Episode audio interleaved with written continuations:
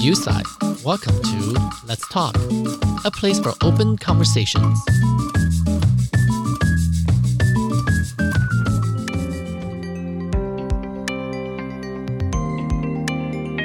Is a chef, restaurateur, and the winner of Bravo's Top Chef Season 12.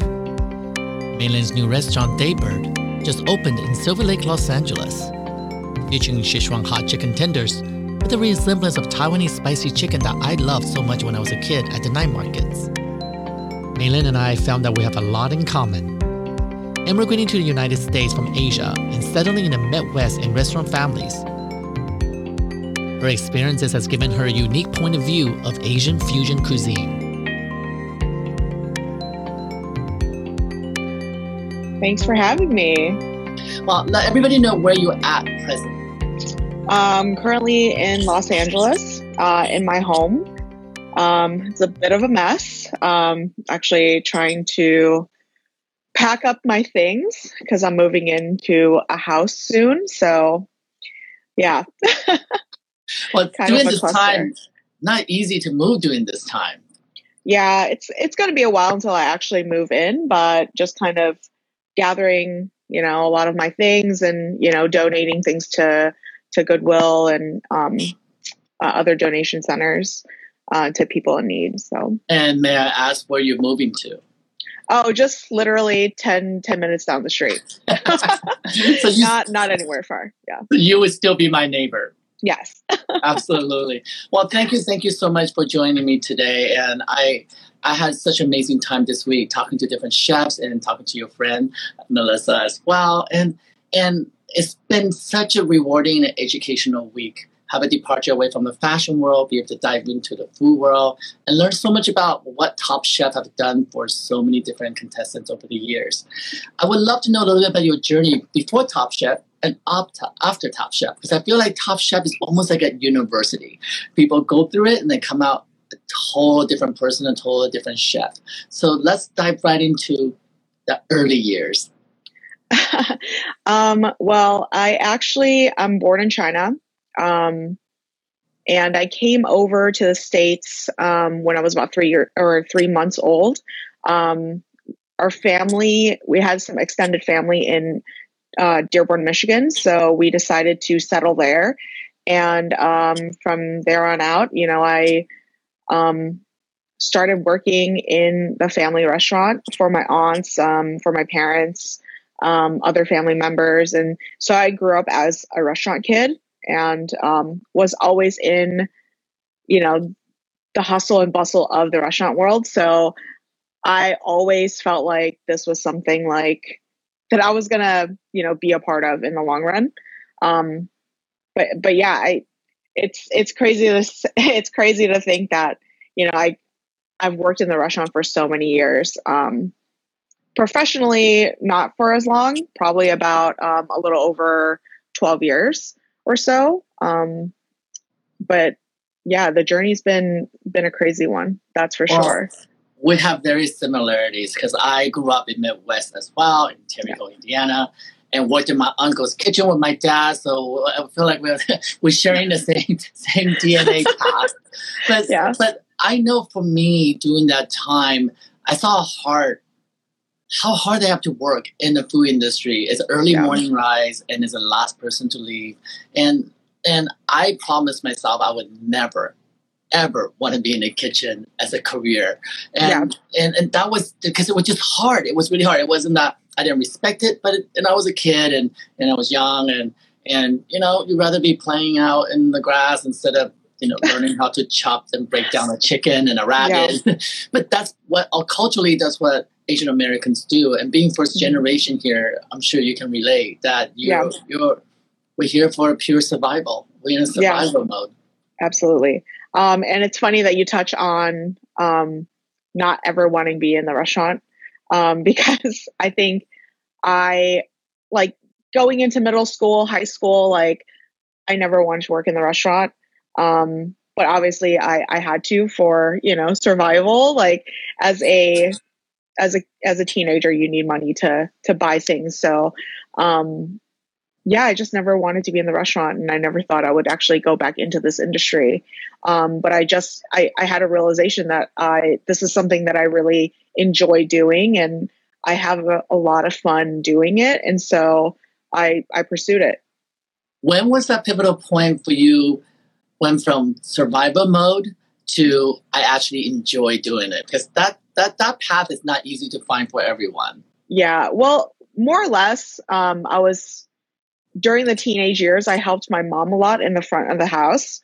Um, so a lot of serving, a lot of busing, things of that sort. And so that part I don't enjoy as much um, at that time. But yeah, I just I got into the kitchen and I always I always did like little um, little side work. Um, things like you know peeling potatoes or you know picking pea pods filling up containers of uh, you know soy sauce or plum sauce things like that. Um, doing more hands-on things like that i enjoyed a lot more. So i think that that was kind of where you know i started to have a lot of fun. What kind of kid were you were you the kind of kid that did oh. not want to go into the kitchen when the family wanted you there that it became a chore or yeah. were you the type that says, "Oh, this is what we have to do"? Because I definitely was a kid that, oh my god, I was not a good kid. yeah, I, I, was. I was every, pretty bad kid. I was, I was a really bad I kid. every tooth and nail not having to be in the kitchen. Yeah, I mean, I signed up for every activity after school. Sign up for every sport just so I didn't have to be um, at the restaurant. So, oh, you might be yeah, you like Kinder's. you're, you're, you're my twin. and when did you move from the Midwest to the uh, West Coast? Um, well, I moved to the West Coast. I actually settled in San Diego uh, when I was 23. Mm. Um, I lived in Chicago for a little bit after Michigan. Um, and then, you know, I moved to, to San Diego and then moved to um, Las Vegas and then to LA. So been I've been to LA. I've been in LA for a, almost 10 years now. It'll be wow. 10 years in September. Yeah. And while were you in Michigan growing up as Asian American? What was that experience like for you? Did you find it, um, did you find racism in the way that was portrayed on you? Was it hard for being a first generation growing up in the Midwest? Um, yeah, absolutely. Um, so our family settled in uh, Dearborn, Michigan, and it was actually predominantly uh, Middle Eastern. So um, Asian population was very slim to none. Um, in my high school, I remember uh, entering my freshman year. I was one of three Asian people in in general. So, um, and we actually had a pretty large. Um, our our high school was really really large. So, um, having that difference um, was was pretty pretty intense. Um, but I grew up I grew up in Dearborn for for most of my life, so I think I I kind of got used to it, uh, being the minority. Um, but yeah, you know, I I remember being picked on, and you know, for for being Chinese. So I think it's just kind of I don't know. I, I mean, I don't know. It's just, it's kind of weird to like think about to think about it now, um, especially when I moved out to the West Coast too, and I was exposed to a lot more Asians. I it was just it was a little bit of a culture shock for me because um, I've just I've never been around so many people who looked like me before. Um, so yeah, it was really interesting. And I, I, I agree with you because when I was in Terre Haute, Indiana, same thing. You know, we were the only Asian people, except for immediate family members that we knew that was living there.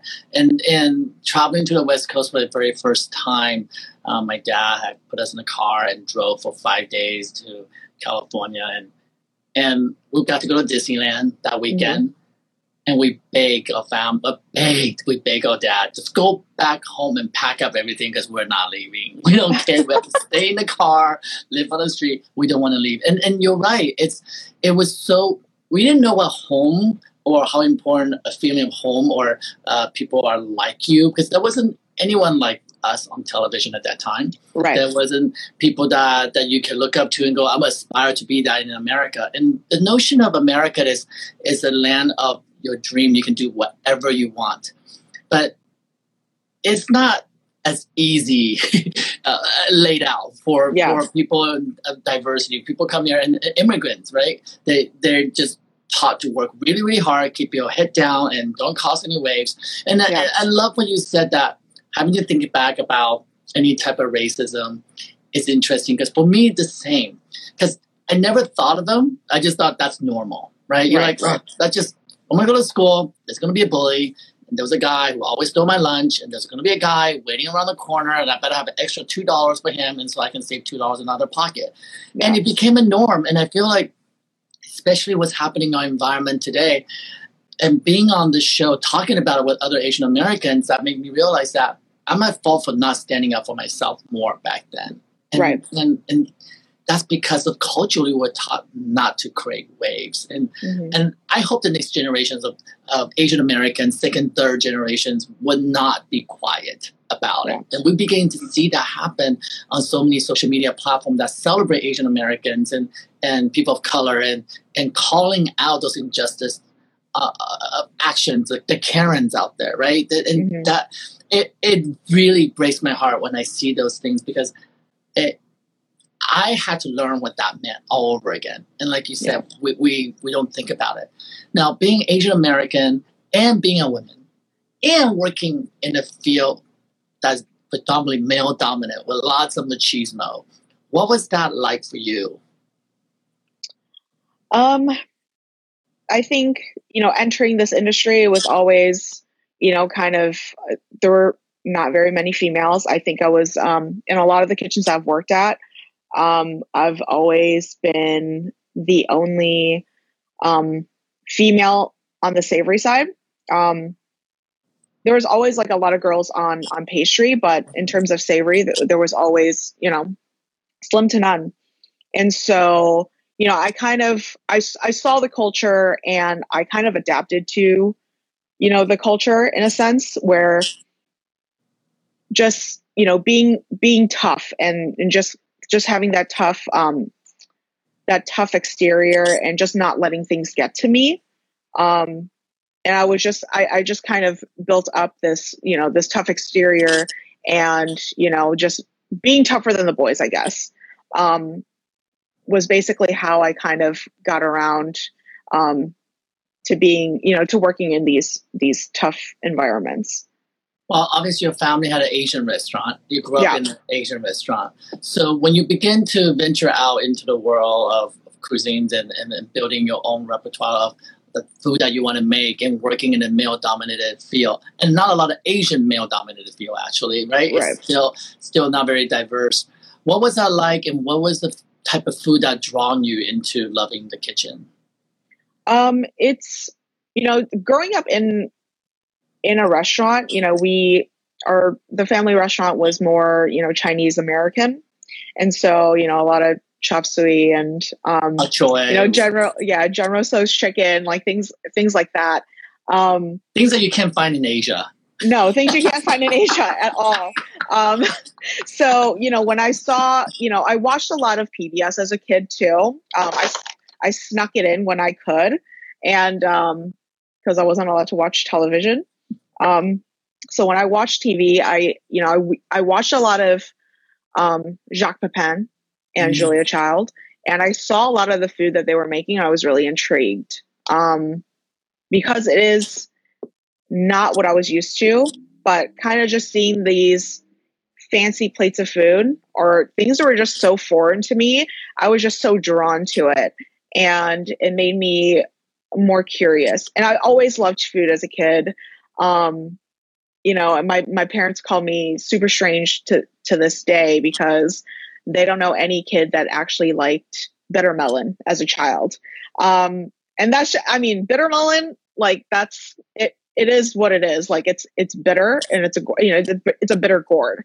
So um, they they always kind of knew that like I I would like anything that you'd put in front of me. Um, you had so, a super yeah, palate. You had a yeah. super palate. and there are class of, of percentage of very small group of people have super palate, which has ability to taste food at a different level. Padma has that. Yeah. She actually Yeah. got tested and she has that. And it's funny you mentioned uh, bitter melon because that's one dish that she says she hates so much. Really? eat. Yeah, on her show, she was with her mom in a market. She literally told her mom, We're not buying those. And her mom's like, It's good for you. We need It's to buy so it." good for you. I feel like when you eat it, you instantly feel better. Like instant cooling, like your body. your body's going, There's so many great things out there. Appreciate life. yeah. and I did tell her that she probably hasn't had the Taiwanese or Chinese version that's Yeah. stuffed with pork and with black beans and it because I grew up eating that as a home cooking. You can smell it when it's being made. Mhm. And and I remember it's definitely acquired taste when you're young and every Friday that's gonna be on your plate. You learn to love it. And then later on, you know, there's a period of time that you have that broken relationship with it. And then you're like, oh, I kind of want to go back to that relationship, but now you crave for it. Even when you go Yeah. to dim sum, they'll serve it as a side. Oh, I love it. I, love, it. So I think when you see Padma next time, you're gonna have to make it for her because she I think I'm gonna have to. Yeah. she said she will try it. She goes, "Oh, I can see that black bean will cover the bitter taste. Maybe maybe I'll try it that way." The trick is to blanch it a little bit to to Mhm. take some of that bitterness out. It's going to be better no matter what, but it's going to take a lot of that astringency out. we have so many strange foods in Asia that that Mm-hmm. the Western culture doesn't adapt very easily. For example, stinky tofu, right? Yeah. It, it I don't know if you love it, but it is. I don't love it. That's uh, one of the things that I can't stomach. That and durian, I cannot do. Oh, I I, can't do it. I don't like durian. I like durian Yeah. cake. That's okay. When I make into cake, the sweetness that wraps around it, because I Mhm. was in, I'm in Singapore a lot. I work out of Yeah. Singapore. And durian is very popular in Singapore. But but stinky tofu, I, I love it. I have to say, I absolutely love it. And and it's it's definitely acquired taste. And I understand for those people who have never had it out there. Um, It's very popular in Taiwanese restaurants for sure. It is the Yeah. quintessential street food. And stinkier, the better. If you're ever in Asia and a, at a night market, you smell that before you smell anything else. and you think somebody forgot to flush a toilet. Um, that's a little intense. That's for Yeah. sure. it's intense. but, it's a, but I love the fact that there's so many diverse things that, that happens in our food culture. So with with having working in an Asian American type of restaurant, when did you start refining your point of view and a culinary point of view? Um, honestly, I don't think I don't think I discovered what I really wanted to cook uh, until coming off of Top Chef. Mhm. Um, But before I think- Top Chef, you were working in the kitchen, different kitchens already. yes. Um, so before entering Top Chef, I was working uh, with Michael Voltaggio at Ink. Um, here in Los Angeles. Um, he's also a Top Chef winner. Um, six seasons before mine. Um, and yeah, like I think working for him, I, you know, I instilled a lot of, um, a lot of great working habits, but also, um, you know, he taught a lot. He taught me a lot of different techniques um, in in the kitchen that I still use today. And so, you know, working for him was was actually amazing because I learned so much, um, especially the ins and outs of the kitchen, of being in the kitchen. Um, So were you classically trained before you started working for for restaurants? Did you go back to culinary school after leaving? I actually, yeah, I did. I did. I um, actually dropped out of college to to go to culinary school, uh, which my parents were weren't too happy about. Um, yeah, that's a that's an interesting story in its own, but um, it's it's actually pretty funny because I didn't know if this was something I wanted to pursue, um, but I decided to go to culinary school and kind of test out the waters. And but what um, were you studying before that? um, nursing. Biology. Yeah. we were the same So- person. yeah i i did not like it at all um and i think the pivotal the pivotal moment where i realized like i would have to see i would have to draw blood things like that i just i just i couldn't do it. I'm like okay i'm i'm done. Like i can't this is not for me. Um and so yeah i, I enrolled in culinary school that literally like the next week. And yeah that's that's how my journey began. How was the family? Well, how was your family uh, at the well time? they didn't really find out until really i was um as i was finishing up culinary school um so i was still living at home at the time and I had accidentally left my knife roll um, in the kitchen. And when I had got home, my mom was my mom had opened up my knife roll and she's like, "What's this?" She's like, "Is And this I'm like- nursing tool for nursing?" Yeah, I mean there were Like- there's some pretty gnarly knives in there. So like, "I'm studying to be a surgeon now, mom." yeah, with a with a huge scimitar. Yeah. So she was just like, "What what are what what is this?" And I'm like, "Oh, they're not mine. I'm just holding them for a friend." And she was just like, "Okay," kind of Mm. like Mm. very skeptical. I think she knew at the end of the day, and you know they weren't all for it. But I think once once they saw the kind of food that I cooked, um, once I finished Top Chef, I think they they fully understood. Um, But when you say we're not for it, there are different layers of that question, right? For the Asian Yeah. parents, um, not because they didn't want to support what you want to do, but they really Right. truly want you to have a better life than Right. theirs. And absolutely, And in that particular path, if you're, let's if you're, your mom and dad are doctors and you say, I want to be a doctor, they're going to support it, right? Because, and- For and- sure. absolutely. And, and that's, that's something that for Asian culture, we always have the same story. We have to do or we want to do what our parents want us to do so they can feel proud. But a lot of times it's not just, it's, it's for us to have a better life than they had to go through, especially first generation, right? And because Yeah. my dad was a successful, successful photographer, many studios in, in Taiwan, and and I was too young to really understand the value of his skill set until I got older, you know. And and I was that kid. I never want to be a photographer. I didn't want to snot any more chemicals. I don't want to be in a dark room. You know, this is before shooting digital. And then we come to the United States. Now all of a sudden I'm learning how to butcher a chicken. I'm like, this is what. When am I going to be able to be me, right? Mhm. 20 years later, I'm doing all that all over again on my own. yeah, yeah. it's kind of the journey. So, so once your parents found out, and you already at the, the, the place of of working all these restaurants, what made you have this idea that you want to torture yourself to go on Top Chef? Um, well, I never wanted to do TV. Um, and it actually started with um, Michael signing me up for this show called Knife Fight. And um, that's actually from another Top Chef alum named Ilan Hall. Mm. And um, so it was his show. And it was it's just a really fun show. Mm. You know, it was just kind of like the the prizes bragging rights and it was just amongst um was like a competition amongst chefs in um in LA at the time. Um and it was just a lot of fun, but it was just something that I was never prepared for. Um basically, you know, Michael had called me up literally the day before the shoot and he's like, "Hey, so you're doing knife fight tomorrow." And I'm like, "What?" I'm like, "No, I've never even I'm like, "What what is that?" I'm like, I've maybe seen the show once or heard of it, and I'm like, I don't know what that is. And he was like, Well, you better start watching and and get yourself prepared because you're doing it tomorrow. And I'm like, Okay, great. So he signed me up to do the show, and you know, I, I went on, I did it. I didn't do horrible, um, but I didn't do my best either. Um, it was just kind of like just getting thrown in the ring and you know, fend for yourself kind of thing. And um, I, I prevailed which was a good thing. But um, yeah, I, I think after that experience, I was like, I don't know if I want to do any more TV. You know, that's that's just so intense.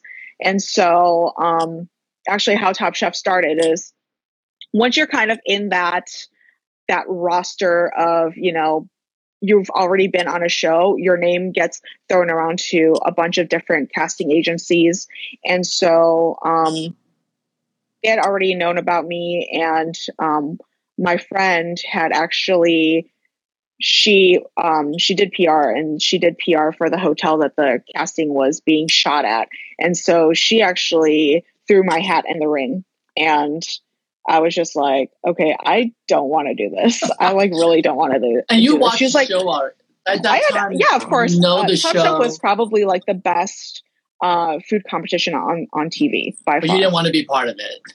No, I just didn't want to make. It's not that I didn't want to be a part of it. It's it's more it's more or less just not making a fool out of myself on national television. You know, of course, like everybody's biggest fear is I don't want to be the first one to go home because you know who knows what's that, who knows what that's um, to do for your career. Um, so yeah, I, I think, yeah, I, I think that was basically like the reason why I didn't want to do it. Um, but you know, I think, but also like the casting process was, it's it's a really really long process and tedious. And so if you, I feel like if you can complete that whole process, you're kind of geared up and ready to do the show. Oh, so good that you share that because not a lot of people don't realize that all these reality television shows that that you see on TV, there's a producer casting and then there's casting director casting. There's so many yeah. layers that goes with it, and and cooking is probably the last thing that they they they get to you. There's personality test. I know that on my show for years for for top model show, they have psychiatry, you know, evaluation. Oh yeah. Oh, right? for sure. Us too. Us too.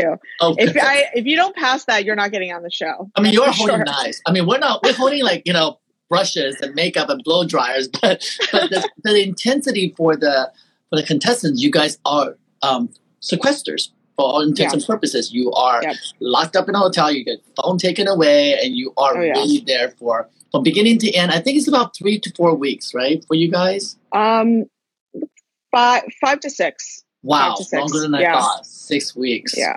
And well, uh, including including finale, um, mm-hmm. you're gone for you know for a little bit longer. So. So Michael really believed in you. He really thought that this is something that you need to go through because he went through it. Yeah, he definitely supported my decision to go on. I was actually a little scared to tell him at the time. Um, but you had to ask for time off. yeah, I mean, I think that's that's the um, the best thing about you know working for him was is he fully understood what the process was and you know he he got it. And he's like you know every every week he was like are you are you are you in? Like did you get it? Like i'm like 90% they said i'm 90% okay the next week it's like 95% and so you don't really find out until you get on until literally two weeks before you're actually mm-hmm. leaving to go to the you know the destination that you're going to be at um, so you. that's at Boston for me. But that's that in itself is a little scary because I mean, luckily for me, I um, was getting out of my lease in my apartment, so I just gave up my apartment and kind of just moved my stuff into a storage unit. Um, but yeah, like I, I just couldn't imagine being away for six weeks and not knowing how to pay rent because, of mm-hmm. course, at the time, like you know, living paycheck to paycheck, didn't know what I was going to do um, you know, for the next month until my next paycheck and, you know, things like that. So I'm really glad that it, it really worked out in terms, you know, of timing. Well, it worked out really well. You won. Yeah, it was, it's, it's definitely great. Do you love television now, competitions? yeah i mean it's it's definitely fun to watch and um, you know especially watching this past season with a lot of my friends on the show um, you know Bryan actually as my past mentor as well. And so I think it's it's really it's a really fun to watch like all the different um all the different personalities and, and the dynamic in the kitchen. Like that's always it's always great to see friends on the show. And is it? And I, I said this early on the other um, the other shows that what's so fascinating to me is that you guys all know each other. You work in the same kitchen often, yeah. And then you gotta you know get to that table and do your best and competing against your friends. And, yeah. and it's such a different type of show than any other competition shows out there because in a way that you want to support each other at the same time you want to win. And and Bryan's been I, I, I, watched the final episode where Bryan's like, I'm never coming back. I'm done. Yeah. It's my third time. And he's a bridesmaid, never the bride, you know? Yeah. So, and, and, I was champion for him. And But at the same time, I really wanted Melissa to win. I really wanted yeah. LGBTQ community to represent it and Asian American to be represented. And then, funny enough, I didn't realize so many Asian American women won Top Chef. Yeah. You know, yes. that's really a powerful statement. That's yeah. such a powerful statement. And I, and my conversation with Pamela, and I, we were talking about how important this show was because it really celebrated inclusion without making it obvious. It wasn't mm-hmm. like, look, we have a gay chef on the show, we have we have a lesbian on the show. It wasn't about those relationships like like the type of show I've been on personally is all behind the scene drama, but truly about the food and celebrating the diversity of the, the food. So you said earlier that Top Chef gave you a culinary point of view. Is it because that it required you to focus so much on every quick fires and every dish that you have to make for elimination challenge? Yeah, absolutely. I think it's just thinking about that challenge and um, thinking of what you want to cook Um, because for me, like I I know the kind of food that I I always knew the kind of food that I like to eat, and so I always tend to cook that kind of food. Mhm. Um, granted, I didn't cook that food in the restaurant I was working at at the time, but um, you know, I I cooked a lot at home. Um, whether it was fancy or not, just you know, I ate a lot of ramen as a line cook, just because you know we're all poor um, and it's and it's great and there's so many different you know applications that you can use um, you know using ingredients like that and Didn't so you make a ramen from the dorm?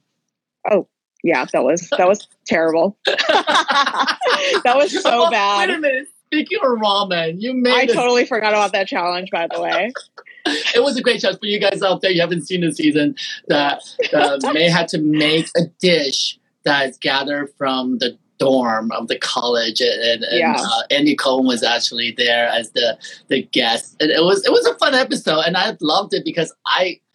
I think nine out of ten evening I make ramen, and you know we have Mhm. the, the, the, the mom way that you never drink the soup from the ramen. You have to wash Oh, the ramen, and you you cook in a separate pot. All the fancy yes oh, oh my oh my god yeah same that's So- so, funny We That's should tell so these funny. guys what we're talking about. Tell Yeah. them how you're supposed to cook ramen just for fun. Because when you buy those packages, you should not just take it out and make it. yeah so how my grandma uh, cooked us ramen is she would take she would have a separate pot uh, with water for the seasoning packet and and then a separate pot boiling for the actual noodles. So you never cook the noodles all the way. You all you always cook it like super al dente and um obviously to to add nutrition to the ramen it was always some type of choy some type of vegetable to it. Um yeah that's i mean that was like the healthy element to to our ramen um and then a lot of luncheon meat actually um was added into our ramen whether it was spam or you know just like some ham pieces or chashu that we had left over from the night before. Just different things like incorporated into the ramen. And like that's that that was like a lot of my meal like growing up. And um yeah like that's that's super nostalgic to me. And and it, it's actually a lot of how i eat today as well. Well, don't forget, you want to totally glorify the ramen, is drop an egg in there. oh yeah oh yeah definitely And you know what? a poached egg for sure And I always tell my mom, like, you know, I was learning how to do poached egg for one of the episodes of a TV show I was on. And I go, my God, I never done that at home. You just like wait for the ramen's almost out al dente, drop the egg in, and when the ramen's done, the egg is done. The egg is perfectly Mhm. poached, and then you wash. So we call that washing the ramen, and Yep. because you don't want to eat the, all that um, preservative that's in the fried ramen. So you do it's exactly carb washing. yeah And that's that's a very Asian thing, right? That's well. so I love that. I love that you, that we share that. But, but then you had to make it from the recipe from Mhm. dorm food or whatever is in their little fridge. yeah And I remember you named it. What did you name it? i honestly i have i don't remember i just remember i vaguely remember there was v8 juice mm-hmm. um And there wasn't a lot of soup. yeah it was You were like, yeah you were like, it was not great it was not like- great i was definitely not dealt a good hand for sure You were like, um, Mine was not the worst that day though. I, I do remember there was there was a Dougie made a really bad one. She he had like coconut water and like some type of cheese and it was yeah, I don't I don't remember exactly, but it wasn't yeah, it was Well, Yeah. that was one of the light moment on the show. There was a lot of intense competition throughout that. So with that, we were talking about through that process, you found your culinary voice. So obviously, it wasn't the ramen episode. so what was the voice that you found? um really it's just realizing the type of food that I want to cook. Mm. Um How would you describe that? What kind of food is that? flavors that I grew up eating. Um, a lot of nostalgic based foods. Um, flavors like that. Um, let's see. Examples being, um, you know, I love like being in LA and living in LA for so long. I've really adapted um, Korean culture. Um, I love Korean flavors and I was obsessed with it for a really, really long time. So making different types of kimchi's and um, you know, experimenting with different marinades. Um, I loved doing, you know, making that kind of food, and I still do to this day. Um, you know, actually, one of my friends jokes around with me. He's like, "You're not even Korean," and I'm like, "It's okay." I'm like, I love it, so I can make it, right? And so I, am gonna have you take a picture of your refrigerator, and I'll take a picture of mine. I think it's gonna look the same. There's a whole shelf of different kimchi's and pickles, and oh yeah, uh, I think our palate is the same. my whole top shelf of my refrigerator is all condiments. Uh, actually, my whole door is full of condiments, and my whole top shelf is full with um, different yuzu koshos and um, kimchi's, uh, pickles. Yeah, different I'm cleaning like out my outdoor garage this week just so I can get a refrigerator so I can put my kimchi out there because Oh, they're that's, they're that's really smart. they're dominating over the house. Yeah, Because I can't just buy one, right? I'm like, I need to try this brand, this brand. And, I know. and a real close friend of mine, she has a um a website, a blog called Kimchi Avocado. She's California Korean. So Mhm. every time uh, her mom makes kimchi or she makes pickles, they always make it for me, and I just keep piling up. And I live by myself, so I can't eat them all, all the time. yeah, And she's always like, "By this day, it's the best. This is the window period you have to eat." I'm like, I can't eat all that kimchi by myself. I actually like. I actually love when they um, get super old and fizzy, um, Mm. and that's like the best kimchi for kimchi jjigae. So Oh. I, I mean, it's okay that they get old. There's a you know there's a purpose for them. So And, and for those of you guys out there, I know a lot of people might go, "Oh my god, kimchi smell!" Can I tell you that's the best food for your stomach? That is Yeah, actually probiotics. eating your stomach instead of those twenty dollar little tiny bottles of probiotic. Just go Mhm. get yourself some kimchi and make yourself a kimchi taco because it's kind of amazing. or just taking a shot of um, just dilute a little bit of um, apple cider vinegar. Um, Just Mm. taking a shot of that in the morning is is does wonders for your body. that's your tip for the day, guys. Yeah. So leaving Top Chef, you graduated from that school. Um, you keep in contact with the contestants, and uh, how do you guys continue to support each other after that? Um, yeah, I mean, I talked to a lot of um, the different contestants, even from different seasons. Um, you know, all the time. Um, I think social media is obviously a, a great platform to to keep connected with a lot of different people, and so um, yeah, it's it's great. I think you know a lot of people are supportive of you know what's especially with what's going on right now. Um, everybody's just always checking in, like, hey, how are you doing? What's going on? Any way I can help? Um, that's, I mean, it's it, it's really touching because we're basically like this whole, the whole hospitality industry is very, um, you know, great at being hospitable and everybody's keeping connected and and just being supportive. Um, just Has it always been that way? Because food industry, no different than the fashion industry. I am that uh, they're everybody's very competitive. People strive to be the best restaurant, get the best rating or best awards and whatnot. Was it always supportive, uh, or did it change during this time? Um, I think it got better during this time. Um, but I think we're always supportive of one another. Um, you know, if you know, we're we're downtown in the arts district and I think that, you know, if one of our neighboring restaurants like needed some sugar, we would, you know, Mm. happily oblige. And I think vice versa as well. Um, you know, I think what really gears what, what really makes yeah we're all very competitive but um it's not like hey you don't have sugar today like i'm not going to help you Mhm. you know it's you, got to lend a helping hand and you know it's you'll you'll get the same in return I love it. I love that. that because we we know in the history and and all, all the industry that's very competitive in a creative world that have really had to change it and evolved in the last few years. You know, the restaurant world have known to be very aggressive and leadership that's always not been so pleasant. And and and same with my industry. We're all being checked and rechecked on how we we behave and how do we lead our team as a leader in our team after winning Top Chef, having that Mhm. title, it, it means so much in, in this industry. And but but regardless, you went as an Asian American woman and you ex as an Asian American woman, but you were working in an industry that's very male dominated. Do you feel like winning that title and and finding your culinary point of view that that you no longer have to ever question whether Asian American women belong in a leadership position in the kitchen? Um, I don't think I really ever um, questioned that. Um, no matter what, I I always knew that I was, um, I was I was always a leader in a kitchen, uh, very dominant, and so I, never really had any issues in in terms of like proving my worth um, to others.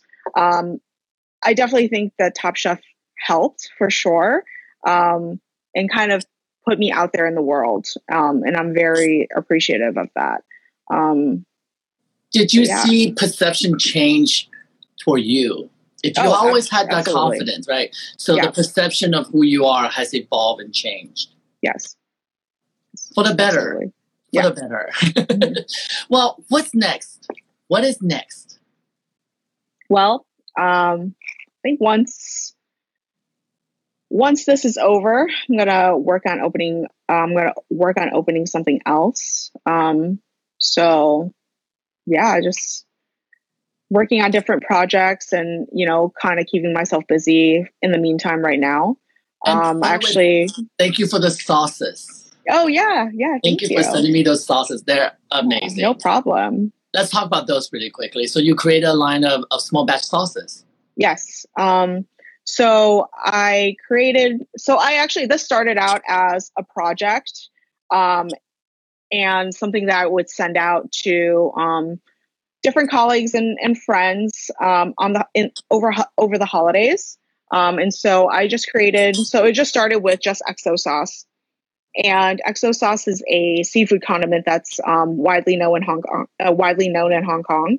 Um, it's it's made with typically um, dried scallops, dried shrimp, Jinhua ham, um, some rice wine, different seasonings, and yeah, I mean, I think that you know there's a there's a bunch of different derivatives out there now, and um, you know, I kind of started this as a as a simple project in 2014, 2013 actually, and I in over this last um, two years, I kind of started going full force with it.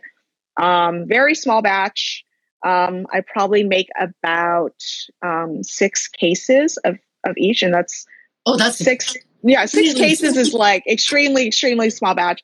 Six cases like twelve bottles in or 12 jars in a case and so it's super small batch very um very focused you know mm-hmm. um and so yeah i think it's just something that um i kind of wanted the the world to to see and enjoy and kind of get to know because that's something that I grew up eating. And so I I love it. So I know that you know a lot of people are very um, excited about trying different new or different things, and so putting that out there in the world. And when can people get this? Um, for now, it's just via Instagram. Um, working on a website, and it is sold. Um, downtown in Chinatown at a uh, at my friend's bookstore called Now Serving. And so they they sell that there as well. They sell all the sauces. So I have an XO sauce, which is um, made with dried seafood, and then I have a vegan version, which is actually made with um, some a lot of great mushrooms. I'm giving and, that as a re-giving to my mom because my whole entire oh, family is vegetarian. So oh, fantastic! Yeah, so that so the vegan XO is completely vegan, and I have a chili oil as well um, that is also vegan. And so, that has been on my ramen noodles for the last two weeks. amazing, amazing! I love it. You can't go wrong with a great chili. I um, know it's. Ramen. I'm like a I'm a super condiment mm. like crazy person. Like I go crazy for condiments. Everything. I have a bunch of different hot sauces in my fridge. So yeah, I you could say that I collect. And a lot of friends, like when they go on vacation, they'll always bring me back like a jar of like different type of uh, chili oil or now I know whatever. Now, yeah. when we're able to travel again, now I know what to bring you back. Yeah, I know. I'm, I miss traveling so much. When I was in Bali last year, that I, I was so overwhelmed how many spices and condiment is there. I bought every book that had about Bali, uh, Polynesian food, Indonesian food, and it's still sitting there because it's so intimidating for me to just oh, open it because the recipe is like, oh, Oh yeah, No. it's a lot of different spices. Oh my goodness! I'm gonna have to send you a list of the books I got because these were supposed to be from the, the chef there recommended. Like these are the only ones you need. I'm like, great, and I didn't even look at it. I got on the plane. I'm like casual reading and like, oh, I'm gonna go and get all these spices and make it for Instagram content. I'm like, holy crap! It's like it's like it's crazy amount of recipes. It's not, Mhm. it, it, and I find it very daunting. So I'll get there one day. I'll get there Yeah. to, to play with all those ingredients one day. Yeah. It'll be fun once I break the fear. Once I get started, I think it'll be okay. if anything, now's the time. Now's the time to be, you know, getting into those types of uh, the, the intimidating uh, recipes, rather.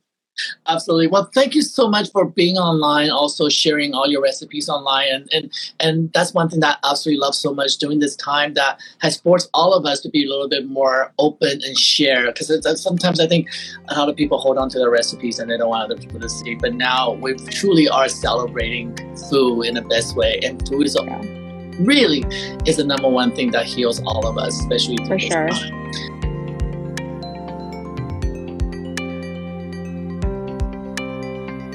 Thank you to Mei Lin for taking the time to share her journey and best wishes to her new ventures. And I can't wait to cook and eat with you.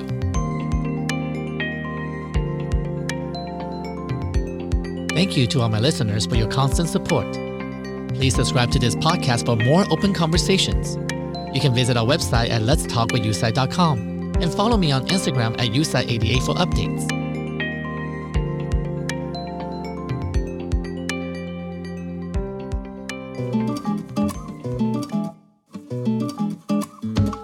Talk is a production of 88 Phases. I'm your host, Yu Tsai. Art director Louis Jaime, and writer, editor, and producer Trevor Sturungen. Thank you for this conversation.